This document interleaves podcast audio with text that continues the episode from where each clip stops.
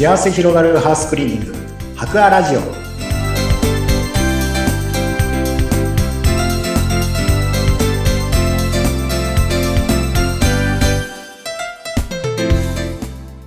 こんにちは。株式会社博アの糸井健二です。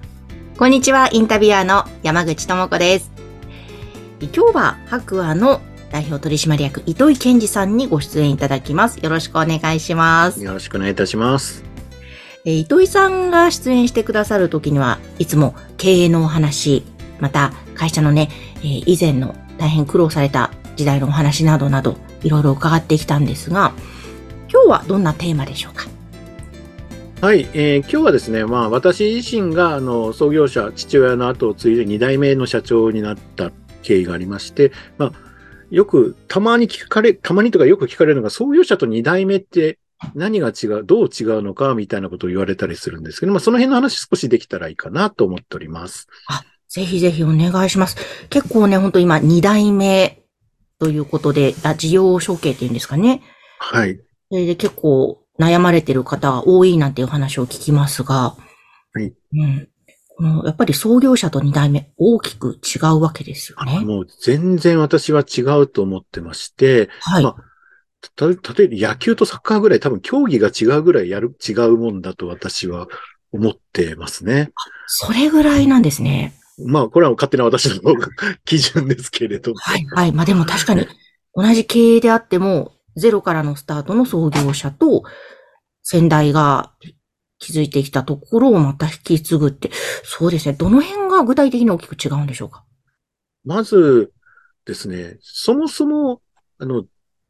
動機がそもそも違うっていうのが一番まず大きいところなんですよね。あの、創業者は自分がこういうことをやりたいと思って、大体こう始めていくことがほとんどだと思うんですよ。もう自分がやりたい、こういう仕事をして、で、この仕事で成功したいとか、この仕事で何かこう成し遂げたいとか、何かを達成したいとか思って、えー、事業をスタートするんですけども、二代目は、あの、自分がやりたいと思ってなる人ってほとんどいないんですよね。はあ、そう。なるほど。ここれをやりたいというところではなくて、っていうことなんそうですね。もうほとんどが、あの自分は、がやりたいというよりはもう自分がやるしかない。自分がやらないわけにはいかないとか、うん、ちょっとしたこう義務感とか使命感とか、そういったことでやる人がほとんどだと思ってるんですよ。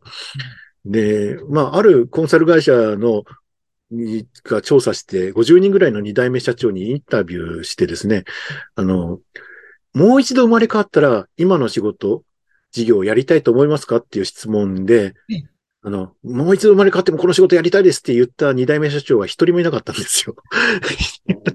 そうなんですね。あの、ある意味こう、やりたくてやってるっていうよりは、やるしかなくてやってるっていうとこからのスタートの人がすごく多いなという、もうここがもうそもそも、あの、二代目と初代と、創業者と二代目の一番大きな違いじゃないかなと思いますよね。なるほど。もうやらざるを得ないみたいな。やらざるを得ないと。糸井さんもやっぱりそういう感じ。もう、もう本当そうですね。自分がやるしかない。やらざるを得ない。うん、でも、やっぱりつ、辛いんですよね、そのままですと結局。そうですよね。ね自分がそもそもやりたいと思ってない仕事をやるしかないからやる。で、すごく会社が儲かってて調子良ければやってよかったっていうラッキーみたいな感じになるかもしれないですけど、うん、大変な状況とかになった時に、もうなかなか、それ、それ、その動機でモチベーションを保ち続けるのはもう正直難しいと思ってるんですよ、ね、本当ですね。その辺のマインドの部分って大切だと思うんですけども、伊藤さんどういうふうにで、結局ですね、あの、なんでじゃあ自分がこの仕事やるのかっていうところを、うん、自分の動機を作っていかが見つからなかったら、やっぱり厳しいだろうなと思ってるんですよね。はい。あの、自分がこうしたいこの会社の社長をやることを通してこんな未来を築いていくんだっていうのが、うん、あの自分の未来と重なって、重ねていくことがすごい大事だなと思ってまして。はい。まあ、はい。私も結局、自分は、この、もともとは、スタートはもうやりたくて別にやってるわけじゃなくやるしかないでしたけども、やはぱりそういう中で、この会社の社長になることを通して、えー、そしてこの会社を発展させること、成長させることをして、まあ実現したい未来、こういうふうなことを達成したいという夢、それをまあある意味見つけていくことができたので、それでまあ、しか、やるしかない。まあ、言葉は悪いですけど、仕方なく社長になってるっていうところから、もう自分がもうやりたくてやるっていうところに変わっていけたのが、まあ、違う、良かった点かなと思いますし、そうなっていけなかったら多分、二代目社長はきついだろうなと、すごく思いますよね。いやー、本当そうですね。そこの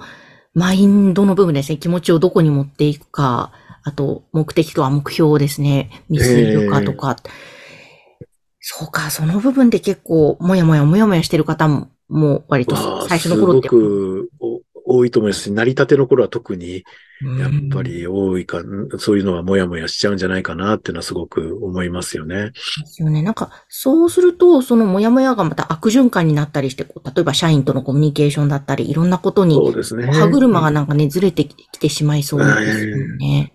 で、やっぱり、二代目は創業者とまた違うところは、創業者はやっぱり自分が先頭を走って、そして組織も後から作ってった、自分が作ってったっていうところですけど、二代目はもうある組織を引き継ぐので、うん、で、すでにいる人たちはどうしたって社長といえば先代なんですよね。そういう人たちからすると最初のうちは。で、えー、社長と今の社長を比較していろいろ見てくるのはもう、これはもう人間だったらしょうがないと思うんですけど、当然足りないところだらけですし、ですから、まあそれでいろいろ言われることもあるし、それが分かれば、ますま、もやもやしてる上に、周りから比較して文句も言われるとなると、ますますなんかやる気がどんどんなくなっていくなんてことは、まあこれ、二代目社長あるあるかななんて思ったりしますよね。へえ。だからその辺の社員の方との距離の縮め方とか、その辺あたりは伊藤さんはどういうふうにされてきたんですか？やっぱり、まずは自分がどう思ってるのかっていうところをちゃんと膝つき合わせて話すところもだすごく大事だなって思いましたし、あの、まあ、私の場合はですね、あの、なんて言うんでしょう。自分がこういうふうにしていきたいっていうのが固まって、自分が、あの、仕方なく社長やってるんだっていうんだと、やっぱりあんまり言えることなんかないわけですけど、自分はこういうの会社を通してこうしていきたい、こんな風にしていきたい、こんな会社にしていきたいっていうのがはっきり固まってくると結構自信を持って言えるようになってくるんですよ。こういう。そうすると自然と変わっていきましたね。あの、そのあたりは。で、やっぱりあとは責任を持って、最終的な責任は全部自分が取るんだっていうふうに自分が、自分ごとになってくるとそういう覚悟も固まるので、そうやって覚悟が固まると、またこう、何か言うときもですね、あの、最終的に責任持ってるのは自分なので、結構自信を持って、あの、いろいろ言わ、反対されたとしても、いや、でも、未来のためにはこれが必要だと思うからこうしましょうって言って、言い切れるぐらい、こう、にはなっていけたっていうのはありましたね。だから、やっぱり自分の軸がそうやってできると、その社員との接し方も自然とだんだんだんだん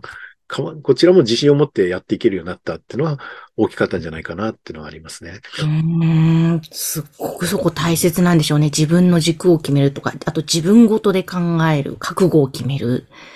そうですね。すごくそこって大事だし、それができないと、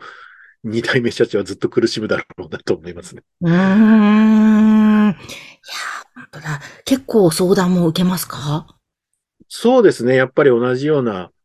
二代目社長から、あの、どうしてる？なんていう話は、あの、いろいろ